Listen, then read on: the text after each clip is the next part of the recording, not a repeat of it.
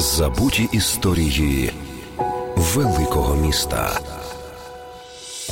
Храм Мус Наприкінці 19 століття у цій місцевості звідусіль доносились звуки скрипки, кларнету та віолончелі. А от рядки вірша відомого поета Бориса Пастернака про вулицю Рейтерську нам підказують, що саме з вікон будинку номер 13 у старому Києві доносилася музика Шопена.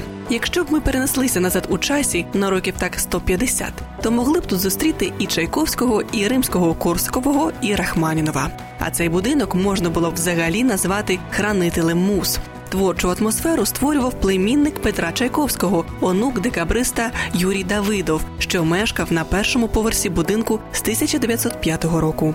Один із перших керівників опери, перший директор філармонії. Саме він сприяв відкриттю Київського музичного інституту консерваторії. А у 20-х роках минулого століття організував у власній квартирі оперну студію. До слова, на той час у Києві інших не було.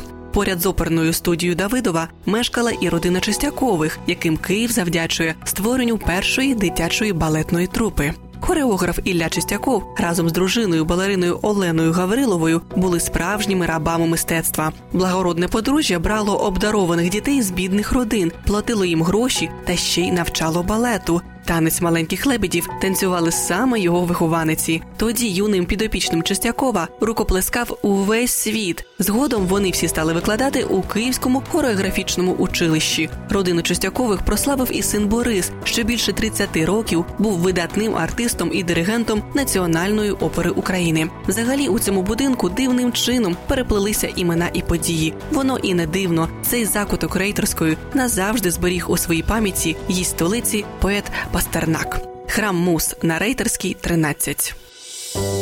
Забуті історії великого міста з Оленою Моренцовою. Повна версія щонеділі о 13 на радіо Вісті.